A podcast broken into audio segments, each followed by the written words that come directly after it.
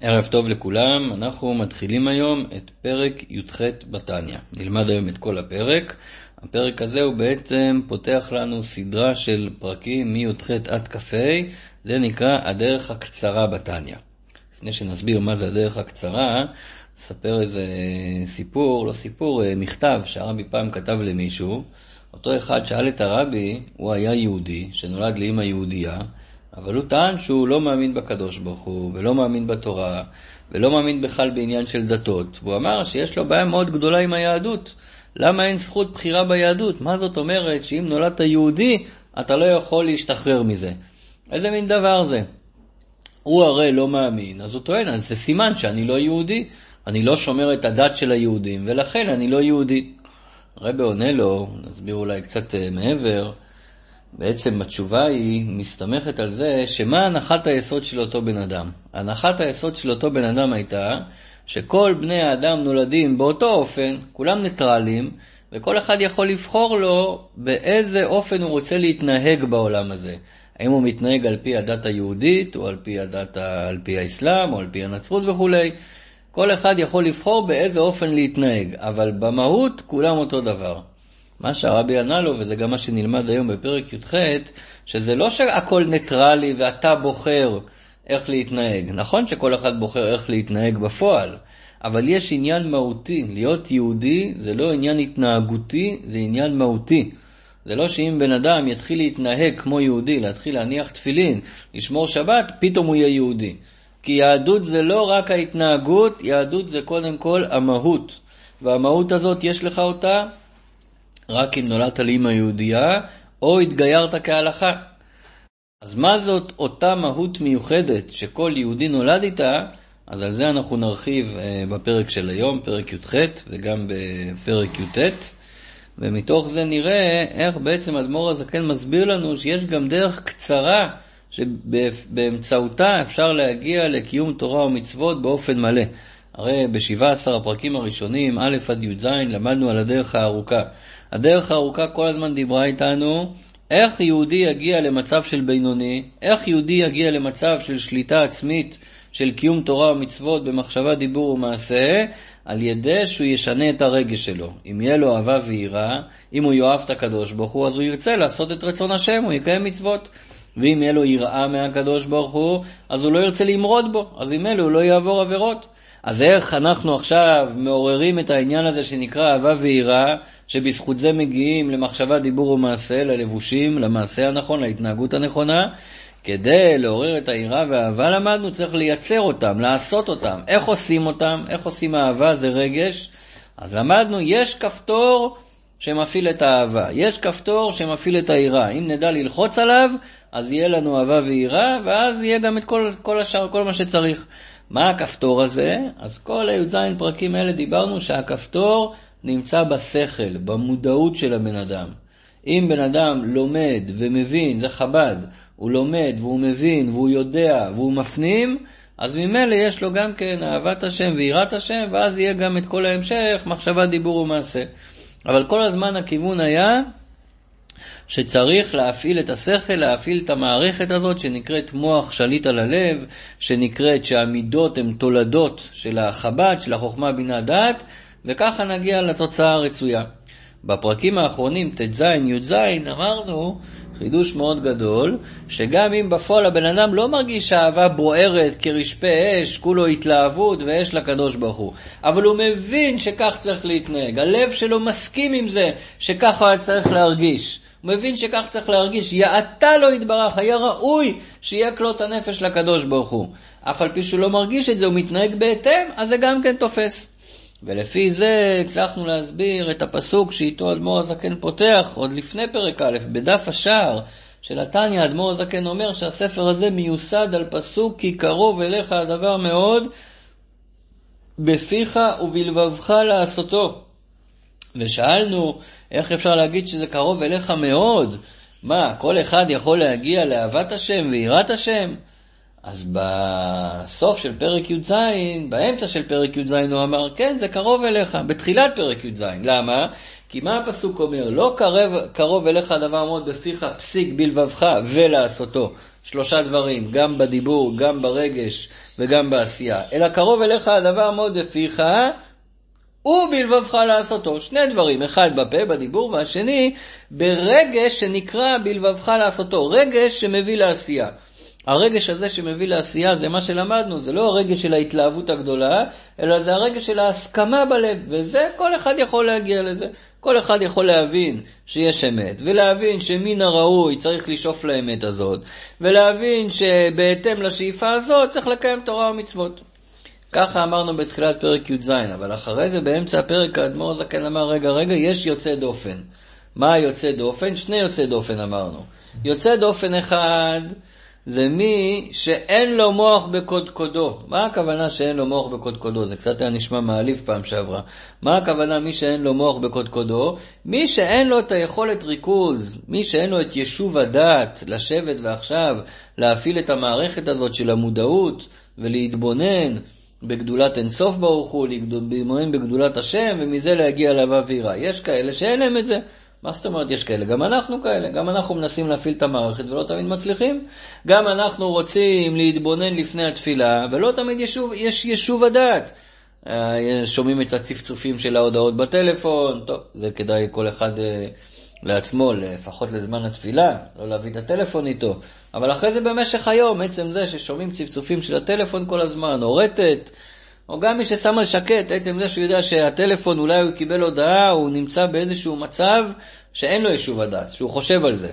לא רק הטלפון, בכלל, כל ההודעות, כל מה שקורה, אנחנו מדינה שקורים בה הרבה דברים כל הזמן, היה לנו את המגפה, יש את הפיגועים, ויש זה, ולא, לצערנו לא חסר צרות, וכל הזמן הבן אדם אין לו את הרוגע, הוא כל הזמן נמצא במתח נפשי, אין לו את הרוגע הנפשי הזה להפעיל את המערכת הזאת. אז מה הוא יעשה? מה אנחנו נעשה? זה גם לא שיש שתי קבוצות, אלה שמסוגלים ואלה שלא מסוגלים. כולנו, יש בתוכנו את שתי הקבוצות האלה. יש זמנים, עכשיו שבת, עכשיו זמן רגוע, עכשיו חג של כמה ימים, אז בכלל כבר אנחנו נכנסנו לתוך התנועת נפש של הרוגע. שאז אנחנו יכולים להפעיל את זה, אבל יש זמנים שבן אדם בלחץ, באמצע היום, נכנס הביתה, פתאום כולם אה, מעצבנים אותו, והוא כועס, והוא צריך עכשיו איזשהו פתרון מיידי. איך עכשיו אני מתגבר על מידת הכעס וברגע אחד נזכר בקדוש ברוך הוא ומתנהג בצורה הנכונה. חייבים גם את הדרך הקצרה הזאת. אדרבה, אנחנו נראה שהדרך הקצרה יש בה מעלה, היא הרבה יותר עוצמתית. למה? כי הדרך הקצרה נראה שהכפתור שמפעיל אותה זה לא השכל, זה כפתור הרבה יותר חזק, זה הכפתור של התת-מודע, הכפתור של למעלה מהשכל, למעלה מהמודעות. שכל, עם כל המעלות שבו, הוא מגביל את הבן אדם, כי בהתאם לכמה שאתה מבין, ככה אתה מתנהג בהתאם, ככה אתה מרגיש, ככה רמב"ם פוסק בהלכות תשובה. הוא אומר, בהתאם לגודל הדעת של האדם, כך גודל האהבה. אבל פה נראה שיש את הכפתור הזה של התת-מודע, של למעלה מהשכל, למעלה מהמודעות. ברגע שזה מתגלה, זה הדבר הכי עוצמתי שיש, בן אדם יכול להפוך הכל ברגע אחד. מתגלה השיא של האהבה שיש לו לקדוש ברוך הוא בשנייה אחת. נו, אז אם זה כזה דרך טובה, וכל כך קלה ומהירה, ועוד מעט נראה שכל אחד יכול להפעיל אותה, לא צריך להיות אה, בעל יישוב הדעת ולא צריך להיות בדרגה גבוהה, אז למה לא למדנו אותה כבר בפרק א' של התניא? לכאורה זה הדרך הכי טובה שיש. אלא מה, כידוע, כל דבר יש בו יתרון וכל דבר יש בו חיסרון, ויש בזה מה שאין בזה, ויש בזה מה שאין בזה. המעלה של הדרך הזאת שהיא מאוד עוצמתית, אבל דבר מאוד עוצמתי הוא מאוד קיצוני. אי אפשר לחיות בקיצוניות כל הזמן, בן אדם לא יכול לנסוע ברכב וללחוץ על הגז עד הסוף כל הנסיעה, הרכב ייהרס מהר מאוד. צריך לחיות חיים מאוזנים, התורה תמיד מלמדת אותנו להיות מאוזנים. אז ודאי הדרך המרכזית היא כן להפעיל את המערכת של המודעות, אי אפשר כל הזמן להיות למעלה מהמודעות. אלא מה, במצבי חירום קיצוניים נשתמש גם בזה. אמרתי שיש שני יוצאי דופן שאדמו"ר הזקן אמר בפרק י"ז, הוא אמר גם מי שהוא רשע באמת, גם כן לא יכול להפעיל מוח שהיית על הלב. ופה נראה שגם מי שהוא רשע באמת, שכרגע אה, מנותק וכולי, גם הוא הדרך הקצרה, תעבוד עליו. אז אחרי, אחרי כל ההקדמה הארוכה הזאת, בואו נראה בפנים. אנחנו בעמוד, אה,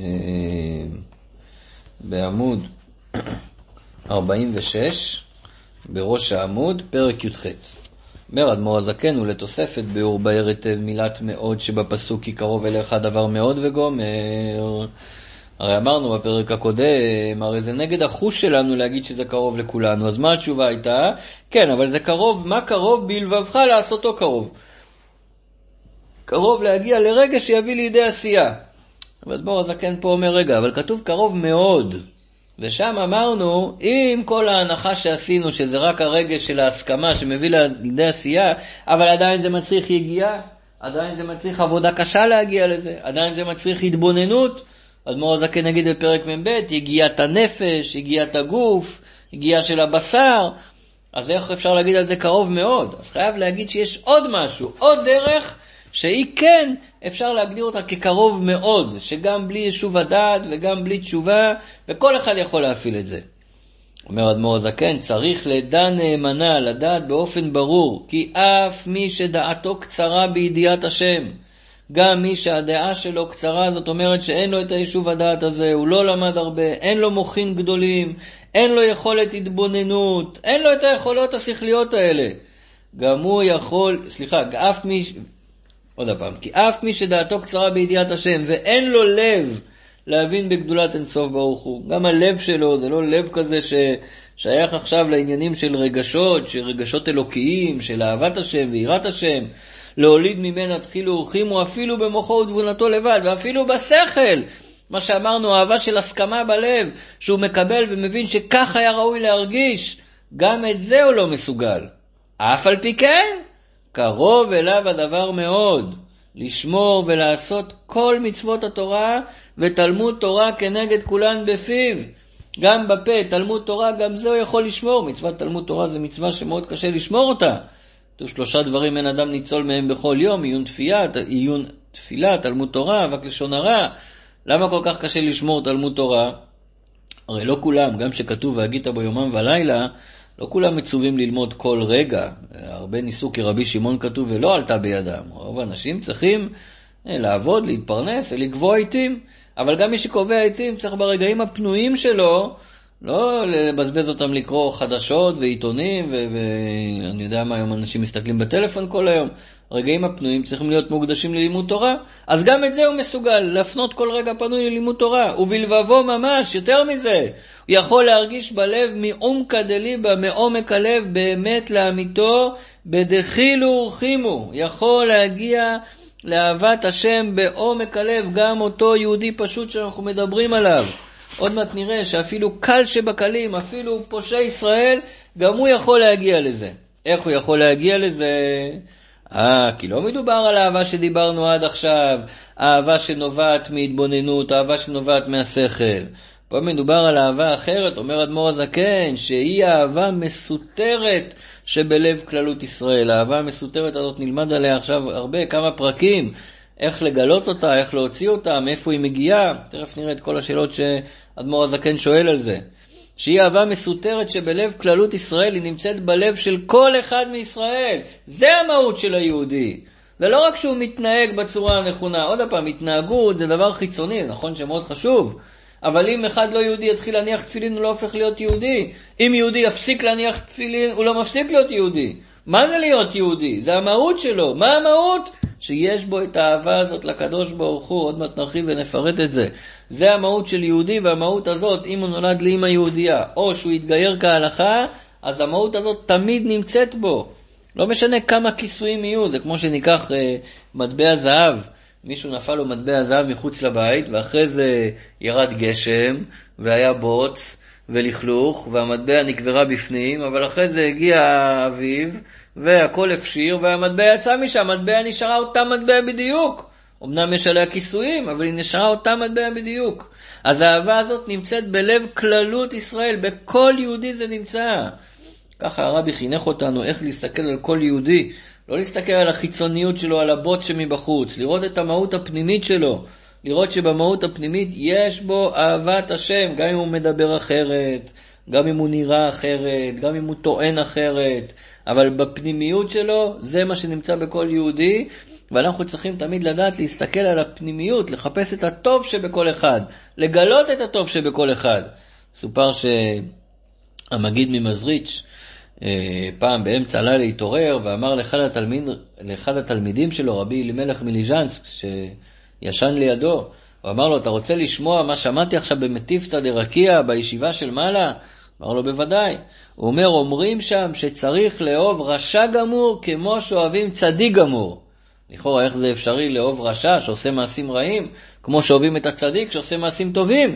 למה? כי גם ברשע יש את אותה מהות פנימית עמוקה, ורק אנחנו צריכים לעזור לו לגלות אותה.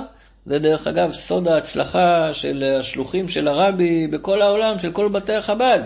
שרואים יהודי שמגיע לבית חב"ד, אז לא מסתכלים על אורך השיער שלו ועל הגילים שלו ועל הבגדים שלו, מסתכלים על זה שהוא יהודי, על זה שהוא נשמה יהודית, ורואים שכשמתייחסים ככה לבן אדם, אז זה באמת עוזר גם לו בעצמו לגלות את הפנימיות שבו. עכשיו, איך יש לכל יהודי את האהבה הזאת? אומר אדמו"ר הזקן, שהיא ירושה לנו מאבותינו. זאת האהבה שקיבלנו בירושה. מה הכוונה קיבלנו בירושה? כסף אפשר לקבל בירושה, בית אפשר לקבל בירושה, צבע שיער אפשר לקבל בירושה, אה, מנת משכל אפשר לקבל בירושה, אבל איך אפשר, לק... בתורשה, אבל איך אפשר לקבל אהבה בתורשה? הרי זה לא דבר תורשתי. מה עובר בתורשה? אנחנו יודעים שבאופי של הבן אדם יש תכונות מולדות ויש תכונות נרכשות. אז דבר שהוא מולד, זה יכול לעבור בתורשה. אבל לאהוב מישהו, זה לא דבר שהוא מולד, זה דבר שהוא נרכש. הכרת מישהו, התאהבת בו, אתה אוהב אותו, למה שזה יעבור לבן שלך? אם האבא אהב את השכן, אז הבן שלו יאהב את השכן?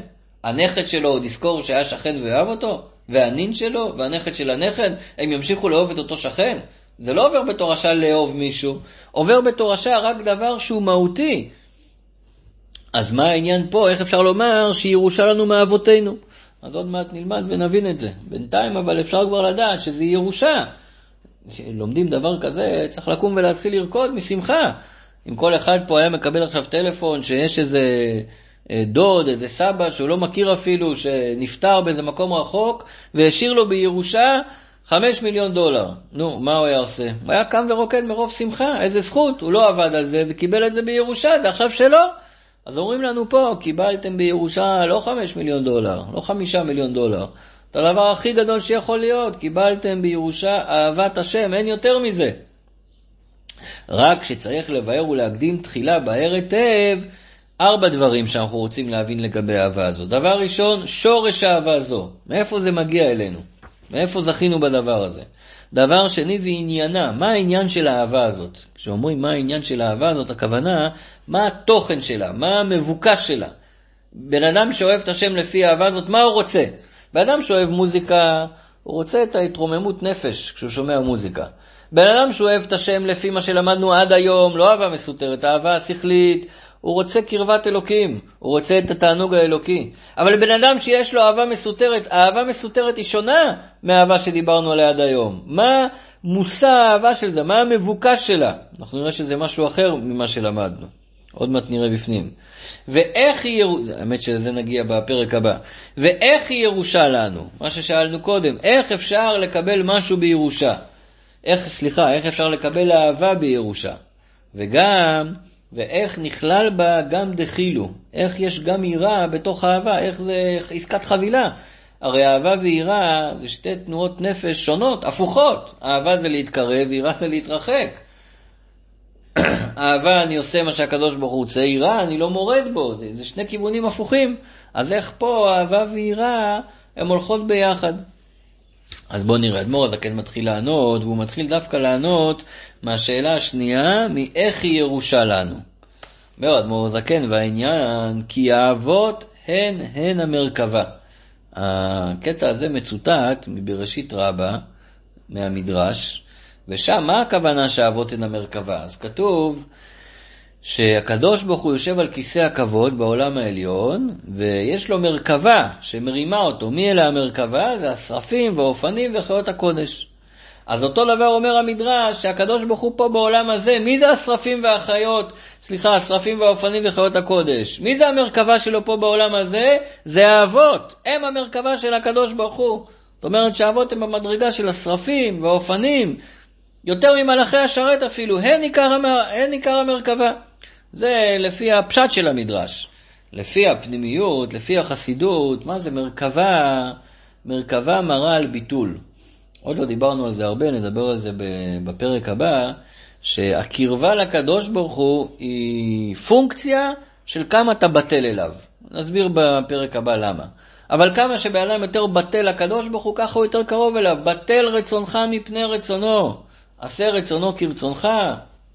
הביטול הזה, זה הנקודה הכי מהותית, היכולת של האדם לשים את הרצונות האישיים, הפרטיים שלו, בצד ולהתבטל לרצון השם, עשה רצונך כרצונו. אז מרכבה זה מראה על ביטול מוחלט, כי מה זה מרכבה? מרכבה עם סוסים, אבל בואו נדמיין משהו יותר רלוונטי ליום-יום שלנו, בואו נגיד מרכבה שזה רכב. הרכב הוא בטל לחלוטין לנהג. אם הנהג ילחץ על הברקס, הוא יעצור, אם הוא ייתן גז, הוא ייסע, אם הוא יסרב את ההגה ימינה, הוא יפנה ימינה, שמאלה יפנה שמאלה. אוי ואבוי אם הרכב עושה מה שהוא רוצה. הרכב בטל לחלוטין לנהג שלו. ככה האבות שאומרים שהם המרכבה, זה בא להראות שהם בטלים לחלוטין לקדוש ברוך הוא. בתורה אור אדמו"ר הזקן מביא משל, שזה כמו בן אדם שמדבר, אז הוא מזיז גם את הידיים כשהוא מדבר. איך זה עובד שבן אדם מדבר בהתלהבות ומזיז את הידיים? הוא חושב לאן אני אזיז את הידיים עכשיו? מה פתאום? הוא מדבר, ואוטומטית הידיים גם זזות. היד לא אומרת, רגע, רגע, מי אמר לי לזוז? אני אשאר במקום. היד זזה אוטומטית בהתאם למה שהשכל והפה אומרים. אז אותו דבר פה, הוא אומר שהאבות הם כמו הידיים, שם בתורה הוא אומר שהאבות הם כמו הידיים של הקדוש ברוך הוא, שהם בטלים אליו, שבאופן אוטומטי עשו כל מה שהקדוש ברוך הוא רצה. בגלל שהאבות הגיעו לכזאת מדרגה גבוהה, שהן הן המרכבה, בגלל שהאבות הגיעו לכזאת דרגת ביטול, אז הביטול אצלם הפך להיות המהות שלהם. זה לא דבר שנרכש אצלם, שהם רכשו את כושר הביטול הזה, אלא זה הפך להיות מי שהם, עבד אברהם, כן, זה אומר אליעזר, עבד אברהם אנוכי. אז אצלו העבדות הייתה באופן מוחלט. אצל אברהם הוא אומר, אנוכי עפר ואפר, ביטול מוחלט לקדוש ברוך הוא. זה לא שיש את אברהם, ואברהם יש לו ביטול לקדוש ברוך הוא. אברהם זה ביטול לקדוש ברוך הוא. זאת המהות שלו. כיוון שזאת המהות שלו, זה יכול לעבור בתורשה לילדים שלו, עד לדור שלנו ועד סוף כל הדורות. עוד פעם, כי אם זה היה דבר נוסף עליו, יש אותו וגם הוא בטל, אז באמת הבן שלו יהיה את הבן שלו והוא יצטרך ללמוד להיות בטל. אבל אם הוא והביטול הפך להיות דבר אחד, זאת המציאות שלו, כל המציאות שלו זה ביטול, אז זה עובר לבן. ועל כן, אני קורא בפנים, זכו להמשיך נפש רוח ונשמה לבניהם אחריהם עד עולם, בזכות שזה הפך להיות המהות שלהם. עכשיו, מה הכוונה שממשיכים נפש רוח נשמה לבניהם? מאיפה מגיע הנפש רוח נשמה? אומר אדמו"ר הזקן, זה מגיע מעשר ספירות דקדושה, שבארבע עולמות אצילות, בריאה, יצירה, עשייה. ולכל אחד ואחד זה מגיע כפי מדרגתו וכפי מעשיו. נסביר קצת, אני לא, לא נרחיב על זה יותר מדי, אבל אנחנו יודעים שיש ארבע עולמות רוחניים, העולם הכי גבוה זה עולם האצילות, מתחתיו עולם הבריאה, עולם היצירה ועולם העשייה, ויש את עולם העשייה הגשמי, זה העולם שלנו. בכל אחד מארבע העולמות האלה יש עשר ספירות של קדושה, זה עשר כוחות אלוקיים שנאצלו, נמשכו מהקדוש ברוך הוא, ועל ידם הוא מנהיג את העולם. אז עיקר העשר ספירות שעל ידם נברא העולם ומונהג על ידי הקדוש ברוך הוא, זה בעולם האצילות. אבל מעולם האצילות זה מצטמצם ואז זה יורד לעולם הבריאה, גם שם יש עשר ספירות, שבתוכם מתחבאות תמונות, העשר ספירות של עולם האצילות. ואז זה יורד עוד צמצום, ואז יש את עשר הספירות בעולם היצירה, אבל בתוכם עשר הספירות בבריאה, ובתוכם עשר הספירות האצילות. וכך גם בעשייה, וכך גם בתוך הנשמה של כל אחד ואחד מאיתנו. אז יוצא שאומנם כל אחד מקבל נשמה כפי מדרגתו וכפי מעשיו, שיש הבדל בנשמות, לא כל הנשמות אותו דבר, אבל מה ההבדל בנשמות? שאחד הנשמה שלו נשמה דאצילות, אז זה ירד מהאצילות ישר לגוף שלו. לכן כתוב על משה, שמשה כמו שהוא למעלה, ככה הוא גם למטה. ולכן באמת איפה שכתוב משה משה פעמיים רצוף בתורה, אז אין הפסק ביניהם, לא פסיק תמה בגביו, אומר הזוהר. אין הפסק בין המשה הראשון למשה השני, שלא כמו שכתוב אברהם אברהם, שיש הפסק. בין המילה אברהם פעם ראשונה למילה אברהם פעם שנייה. אומר הזוהר, זה מלמד אותנו שאצל משה, כמו שהוא היה למעלה, ככה הוא גם למטה. מישהו נשמה דבריאה, למשל הנביאים כתוב נשמות דבריאה, אז זה ירד קודם כל דרך עולם הבריאה לפני שזה התלבש בגוף. וככה כל אחד עם המדרגה שלו, כפי מעשיו, כפי מדרגתו וכפי מעשיו. מה זה כפי מעשיו? יש פה כמה פירושים בתניא, כפי מעשיו של האדם. אז אם ככה יוצא שהבן אדם יכול להשפיע על מדרגת הנשמה שלו, יכול אפילו לעשות אולי איזה שדרוג בנשמה על ידי הרבה עבודה. או כפי מעשיו, לפי ההורים, לפי הפעולה של ההורים, אה, לפני הלידה, ביצירת הוולד, או בכלל, לפי המעשים של ההורים. או כפי מדרגתו, בן אדם מקבל את הנשמה שלו בהתאם למה שהוא צריך, בהתאם לכוחות שהוא, בהתאם לתפקיד שלו בעולם, בהתאם לשליחות שלו, מקבל את הכוחות שהוא צריך לקבל. עכשיו, מה החידוש שהוא אומר? ועל כל פנים, אפילו לקל שבקלים הוא פושע ישראל. מה זה קל שבקלים? הוא לא רק אחד קל, הוא קל שבקלים. מבין כל הקלים הוא הכי קל. יהודי הכי פשוט, פושע ישראל. לא רק יהודי פשוט, יכול להיות שהוא בכלל מתנגד לתורה ומצוות, לא מקיים תורה ומצוות, עובר עבירות. גם אצלו נמשך בזיווגם נפש דנפש דמלכות דעשייה, שהיא המדרגה התחתונה שבקדושת העשייה. זאת אומרת, אמרנו, יש ארבע עולמות, אצילות, בריאה, יצירה, עשייה. הכי נמוך זה עשייה. יש עשר ספירות, חוכמה, בינה, דת, חסד, גבורה, תפארת, נצר, עוד יסוד, מלכות. הכי נמוך זה מלכות. יש נפש, רוח, נשמה, הכי נמוך זה נפש. אז גם מי שנגיד שכפי מדרגתו וכפי מעשיו הוא מקבל את הדרגה הכי נמוכה, מה הוא מקבל? נפש דנפש של ספירת המלכות הכי נמוכה, של עולם העשייה, המקום הכי נמוך. אבל עדיין הוא מקבל משהו של קדושה. אפילו שזה במקום הכי נמוך, עדיין זה של קדושה. ולא רק זה, הרי מה אמרנו קודם? שבתוך הספירות של העשייה יש את הספירות של היצירה, ובתוכם של הבריאה, ובתוכם של האצילות. אז גם בדרגה הכי נמוכה הזאת, אבל מה הפנימיות שלה, מה העומק שלה? נכון שכרגע יש על זה קצת הסתרים, כמו קליפה, משהו שמסתיר על זה. אבל סוף כל סוף, מה נמצא בפנימיות של הפנימיות? הפנימיות של היהודי זה הנשמה, אבל פה יש את הפנימיות של הנשמה. בפנימיות של הפנימיות אומר אדמו"ר הזקן, ואף על פי כן, מאחר שהיא מעשר ספירות קדושות, היא כלולה מכולן גם מחוכמה דעשייה. גם זה שיש לו מלכות דעשייה, מה יש בפנימיות של זה? עוד לפני שנעבור לעולם היצירה. יש את החוכמה של העשייה. ומה יש בתוך החוכמה של העשייה? שבתוכה מלובשת חוכמה דמלכות דאצילות, שבתוכה חוכמה דאצילות. ומה יש בחוכמה דאצילות? שבה מאיר אור אינסוף ברוך הוא ממש. נלמד את זה בפרק ל"ה בהרחבה. שאיפה מאיר האינסוף של הקדוש ברוך הוא? דווקא בנקודת החוכמה. כי מה העניין של החוכמה? החוכמה זה ביטול. אי אפשר לתפוס את הקדוש ברוך הוא על ידי שכל, על ידי הבנה והשגה. הקדוש ברוך הוא זה אינסוף והשכל שלנו מוגבל. כדי לתפוס אותו צריך לפתוח פה איזה אנטנה אחרת. צריך לפתוח פה כיוון אחר איך לתפוס את הקדוש ברוך הוא. לא דרך שכל והבנה, אלא דרך ביטול. דרך זה ששמים את השכל בצד, דרך האמונה. האמונה זה האנטנה שאפשר להתחבר איתה לקדוש ברוך הוא עד הסוף, באופן שאיך שהקדוש ברוך הוא אור אינסוף. אז הדרגה הזאת, של בחינת החוכמה, נכון שהיא נמצאת בהלם אצל חלקנו, אבל היא נמצאת שם. כדכתיב השם בחוכמה יסד, יסד ארץ וכולם בחוכמה עשית, ונמצא. כי אין סוף ברוך הוא מלובש בבחינת חוכמה שבנפש האדם, תשמעו איזה מילים יפות עכשיו אומר אדמו"ר הזקן, יהיה מי שיהיה מישראל. לא משנה מי זה, לא משנה מה הוא עשה, הוא עכשיו בכלא, הוא עכשיו, לא משנה איפה הוא. יהיה מי שיהיה מישראל, יש בו בחינת חוכמה שבנפש האדם. סליחה, יש בו אינסוף ברוך הוא שמתלבש בבחינת החוכמה שבנפש שלו. ובחינת החוכמה שבה אינסוף ברוך הוא המלובש בה, או, עכשיו עוד חידוש גדול, כי אנחנו עונים עכשיו על השאלה מה שורש האהבה הזאת. השורש האהבה הזאת זה בחינת החוכמה, אבל שורש בעץ, השורש מתחת לאדמה, והענף נמצא למעלה. אז גם הפרי שבקצה של העץ, כולם מגיעים מהשורש, אבל כרגע השורש למטה והוא למעלה. פה שאנחנו רואים שהשורש זה בחינת החוכמה, החוכמה נמצאת בכל מקום בגוף, בכל מקום בנשמה. ובחינת החוכמה שבה עם אור אינסוף ברוך הוא המלובש בה מתפשטת בכל בחינות הנפש כולה להחיותה, מבחינת ראשה עד בחינת רגלה, כדכתיב החוכמה תחיה בעליה, החיות הפנימית שיש לכל יהודי זה מבחינת החוכמה הזאת. אז זה נמצא בכל מקום ממש.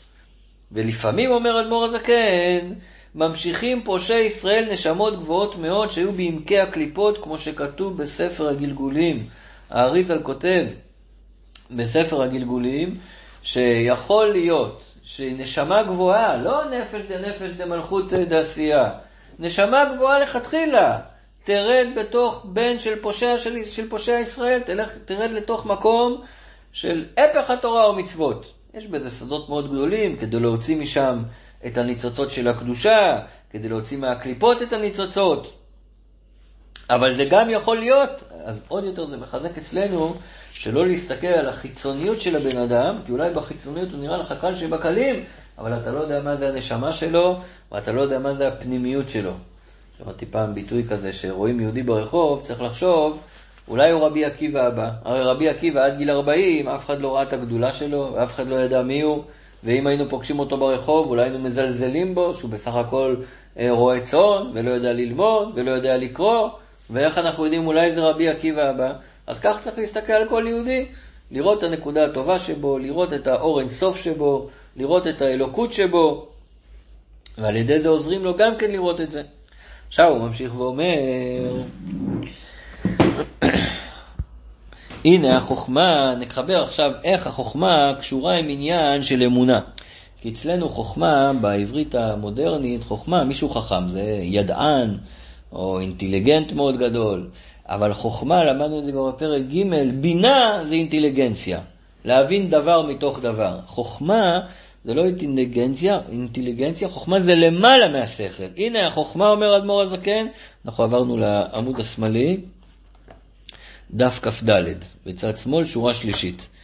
הנה החוכמה היא מקור השכל וההבנה. החוכמה זה לא כוח ההבנה, זה המקור של כוח ההבנה, והיא למעלה מהבינה, שהיא הבינה, שהוא הבנת השכל והשגתו. והחוכמה היא למעלה מההבנה וההשגה, והיא מקור להן. מה שאמרתי קודם, זה מזכיר את התת-מודע, זה למעלה מרמת המודעות הרגילה שאנחנו מכירים של הבן אדם, זה יותר גבוה מזה. לכן ביום יום אנחנו גם לא מרגישים את זה. לכן בן אדם יכול גם להעביר חיים שלמים וזה לא יתגלה אצלו. כי זה לא ברמת המודעות שלו, זה לא ברמה היומיומית שלו, זה נמצא שם במקום גבוה, זה נמצא גנוז, זה כמו אוצר שנמצא שם מוחבא. מה שאנחנו נלמד בפרקים הבאים זה איך לגלות את האוצר הזה, איך הוא מתגלה באופן טבעי, ואיך אנחנו נחכה את ההתנהגות הטבעית שמגלה אותו, את המצב הטבעי שמגלה אותו, בשביל לגלות את זה באופן מלאכותי, ולהשתמש בזה כמובן לדברים טובים, להשתמש בזה להתגבר על הרצונות השליליים, על המעשים הלא טובים וכולי.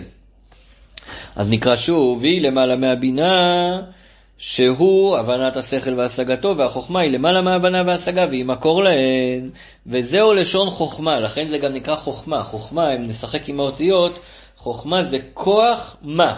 מה, מה, מה זה, מה, לא ידוע. אז חוכמה זה הכוח של המה, שהוא מה שאינו מושג ומובן ואינו נתפס בהשגה עדיין. זה כמו שבאדם לומד, יש את השלב שהוא יודע, אבל הוא לא יודע מה הוא יודע.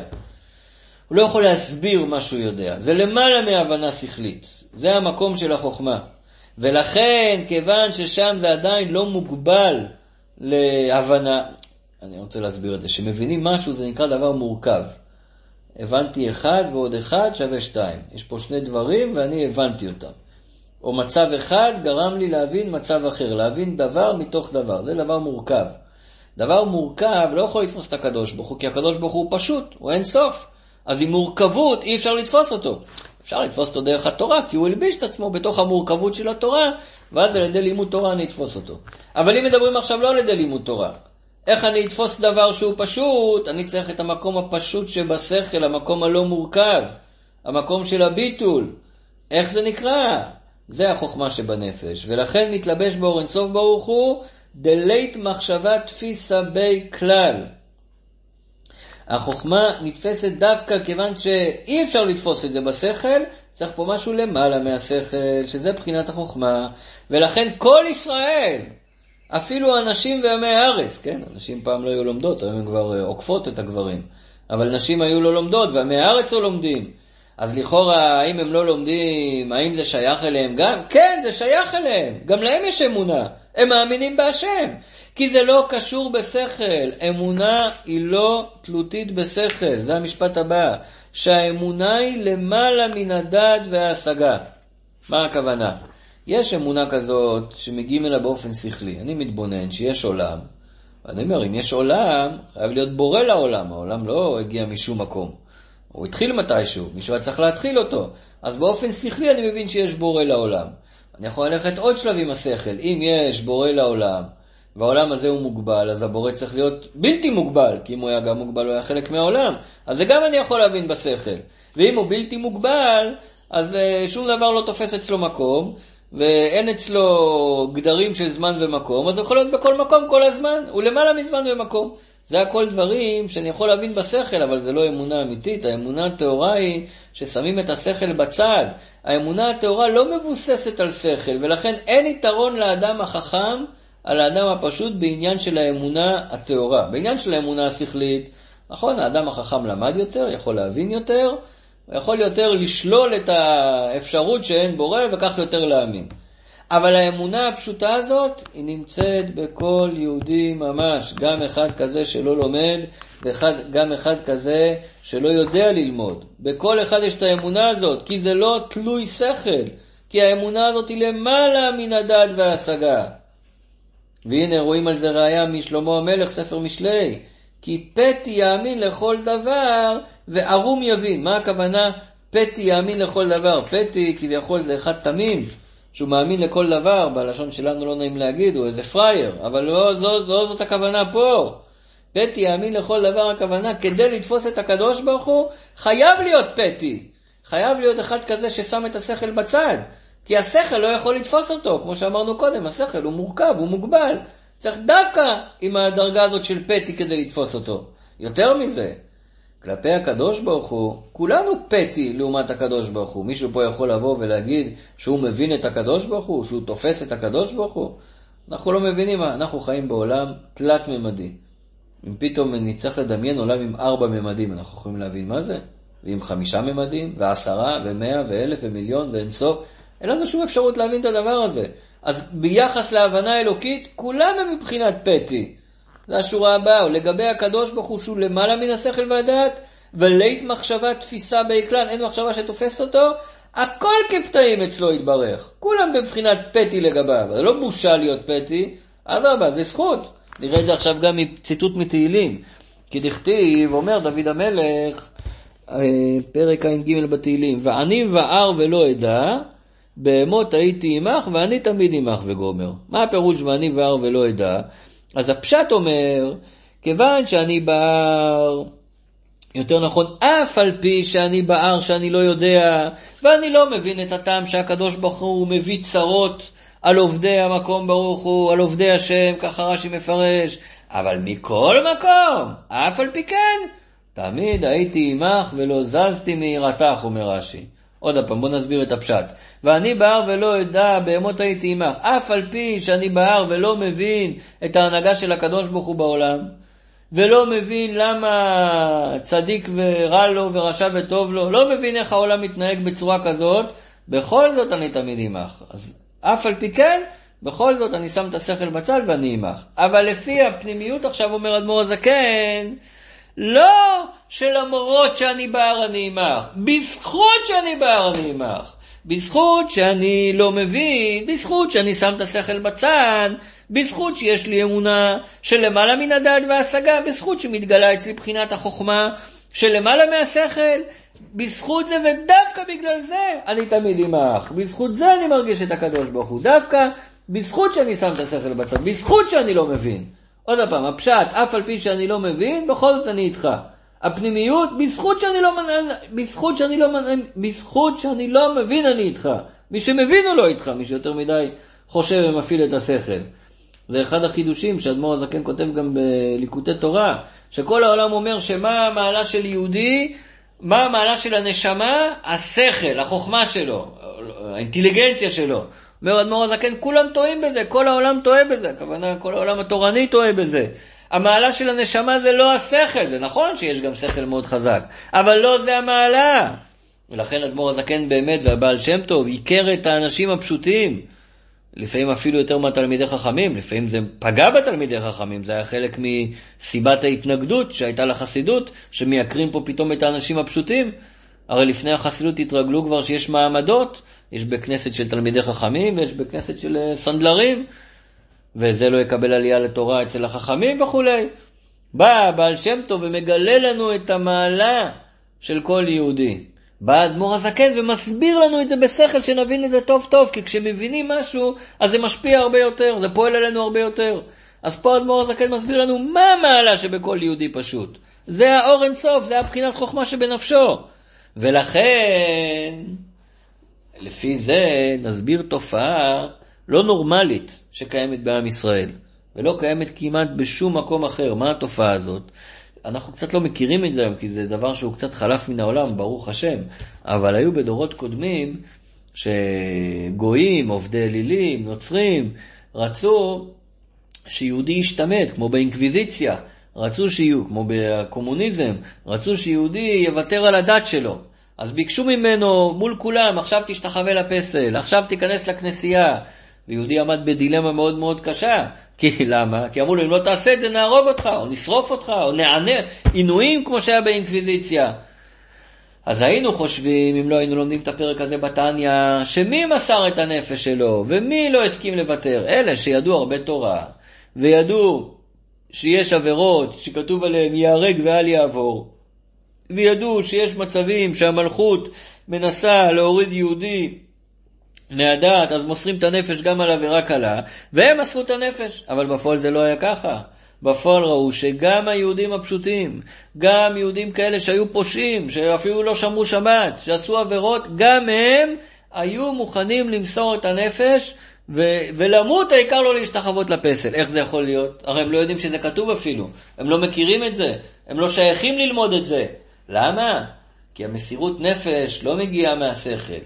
מסירות נפש מגיעה מהחוכמה שלמעלה מהשכל, ובזה כולם שווים. בשכל יש הבדל, זה תלמיד חכם יותר, זה תלמיד חכם פחות. בנקודה הזאת כולם שווים, כי זה מבחינת החוכמה שנמצאת שם אצל כולם. נקרא את זה בפנים.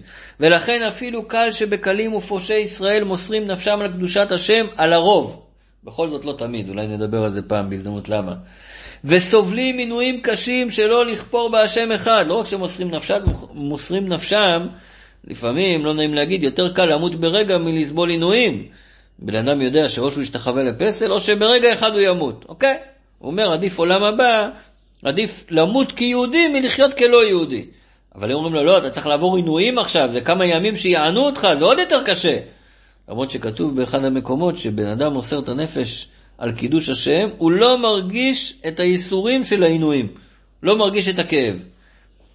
עכשיו מוסיף אדמו"ר הזקן והוא אומר, נקרא שוב, ולכן אפילו קל שבקלים ופושעי ישראל מוסים נפשם על קדושת השם על הרוב וסובלים מינויים קשים שלא לכפור בהשם אחד, ואף אם הם בורים ועמי הארץ ואין יודעים גדולת השם. זה, זה, זה היה מעשים שבכל יום פעם. זה היה, זה היה דברים שראו מול העיניים. זה היה עובדות, זה היה מציאות שהייתה. וגם במעט שיודעים, אין מתבוננים כלל, לא רק שהם בורים, גם מה שהם יודעים הם לא מתבוננים בזה. אז ממילא מובן שהם לא מסרו את הנפש בגלל הידע, ואין מוסרים נפשם מחמת דעת והתבוננות בהשם כלל, אלא בלי שום דעת והתבוננות, רק כאילו הוא דבר שאי אפשר כלל לכפור בהשם אחד, בלי שום טעם וטענה ומענה כלל. זה לא שהיה להם איזשהו ויכוח בתוך המוח האם לעשות את זה או לא לעשות את זה, לקפוץ לאש או לא לקפוץ לאש. ברגע שהתגלה אצלם הבחינה הזאת של החוכמה שבנפש, לא היה שאלות יותר. הביטוי אצל חסידים היה כך ואי אפשר אחרת. הזוי אונית אנדרש, זה ככה ולא יכול להיות אחרת. לא יכול להיות שישתחווה לפסל. לא יכול להיות שאני לא אחיה כיהודי. אף על פי שביום יום שלו הוא לא חי כיהודי. אבל ברגע שהציבו אותו מול הניסיון, אז הדבר הזה התגלה ברגע אחד. למה? עכשיו אדמו"ר הזקן עונה על זה. מאיפה מגיע הטבע המיוחד הזה של עם ישראל שמוכנים למסור את הנפש? והיינו, ודרך אגב, לא מסירות נפש כדי שיצא מזה משהו. יש כאלה, לא עלינו היום בעמים אחרים, שמוכנים למות כדי להרוג אחרים. אבל למה? אומרים, א', הוא הרוויח מזה שמתו אחרים, ב', מחכה לו איזה גן עדן, מחכה לו שם כל מיני פרסים. פה היהודים האלה לא עשו את זה בגלל גן עדן שמחכה להם, הם לא עניין אותם בכלל גן עדן. פה התגלה ברגע אחד שאצל יהודי לא יכול להיות אחרת. יהודי לא, לא רוצה ולא יכול להתנתק מאלוקות. יהודי חייב להיות מחובר לאלוקות כל הזמן. איי, ביום יום זה לא מתגלה, נכון, עוד מעט נסביר למה ביום יום זה לא מתגלה, ונראה מה לעשות באופן מלאכותי כדי לגלות את זה. אבל כרגע מה שאנחנו אומרים, שבשעת ניסיון, בשעת אמת, ברגע האמת, הדבר הזה מתגלה באופן אוטומטי, ירצה או לא ירצה. שמעתי פעם סיפור מחייל שהוא למד בתיכון דתי, אבל הוא לא ממש היה דתי. ההורים שלחו אותו לשם, ככה היה נוח, זה היה באזור. והוא תמיד היה בהתלבטויות עם עצמו, דתי או לא דתי, דתי או לא דתי. הגיע לשלב שהוא התגייס לצבא, והוא עדיין בהתלבטות עם עצמו. ואז אה, במסדר הראשון שעשו עומדים בשלשות, או בשורה ארוכה, ואז המפקד אומר שכל מי שדתי יצעד צעד קדימה. למה? רצו לראות מי דתי כדי לתת לו את השעות של התפילה ותפילין וכולי וכל מה שצריך. אז הוא אומר שהוא עומד בשורה, והמפקד אומר ככה בקול, מי שדתי שייקח צעד אחד קדימה. והוא פתאום ככה נכנס לכזה בלבול עם עצמו, עכשיו פעם ראשונה בחיים, שמישהו מבחוץ בא ואומר לו, אתה חייב להחליט עכשיו, דתי או לא דתי, כן או לא? המפקד ככה צעק את זה עוד כמה פעמים, פשוט לקח את הצעד קדימה ומאז הוא חזר בתשובה. זה גילה בו את המקום הפנימי הזה. והיינו משום שהשם אחד מאיר ומחיה כל הנפש על ידי התלבשותו בבחינת חוכמה שבה, שהיא למעלה מן הדעת והשכל המושג ומובן. הטבע המיוחד הזה של כל יהודי למסור את הנפש, נובע מכך שהשם אחד מאיר ונרגש בעומק נפשו, וההערה הזאת זה החיות של הנפש שלו. וכיוון שהשם אחד זה החיות של הנפש שלו, הוא לא יכול להיפרד מהשם אחד. זה הפך הטבע שלו לגמרי להיפרד. הפלא הגדול זה איך ביום יום הוא, הוא מרשה לעצמו להיפרד, זה באמת פלא גדול שנצטרך ללמוד. איך זה יכול להיות שיש בו אור אינסוף, שהאור אינסוף זה החיות שלו, זה הטבע שלו, ובכל זאת הוא מצליח אה, לחיות נגד זה. זה באמת פלא גדול, השאלה איך זה לא מתגלה כל הזמן, אבל השם אחד הזה נמצא בכולם. כמו שאנחנו רואים בהגדה, על ארבעה בנים דיברה התורה, אחד חכם, ואחד רשע, ואחד תם, ואחד שאינו יודע לשאול. אז הרב הרץ היה שואל, למה כתוב את המילה אחד ארבע פעמים? יכול להיות כתוב, על ארבעה בנים דיברה תורה, החכם, הרשע, או אחד חכם, השני רשע, חכם, רשע, תם, למה להגיד אחד כזה, ואחד כזה, ואחד כזה? מבחינה תחבירית לא צריך את זה, אלא הוא מסביר, מה זה האחד הזה, אחד חכם, אחד רשע? האחד, השם אחד, נמצא אצל כולם, גם אצל החכם, וגם אצל הרשע, וגם אצל התם, וגם אצל האינו יודע לשאול. האחד הזה נמצא בתוך כל יהודי ויהודי.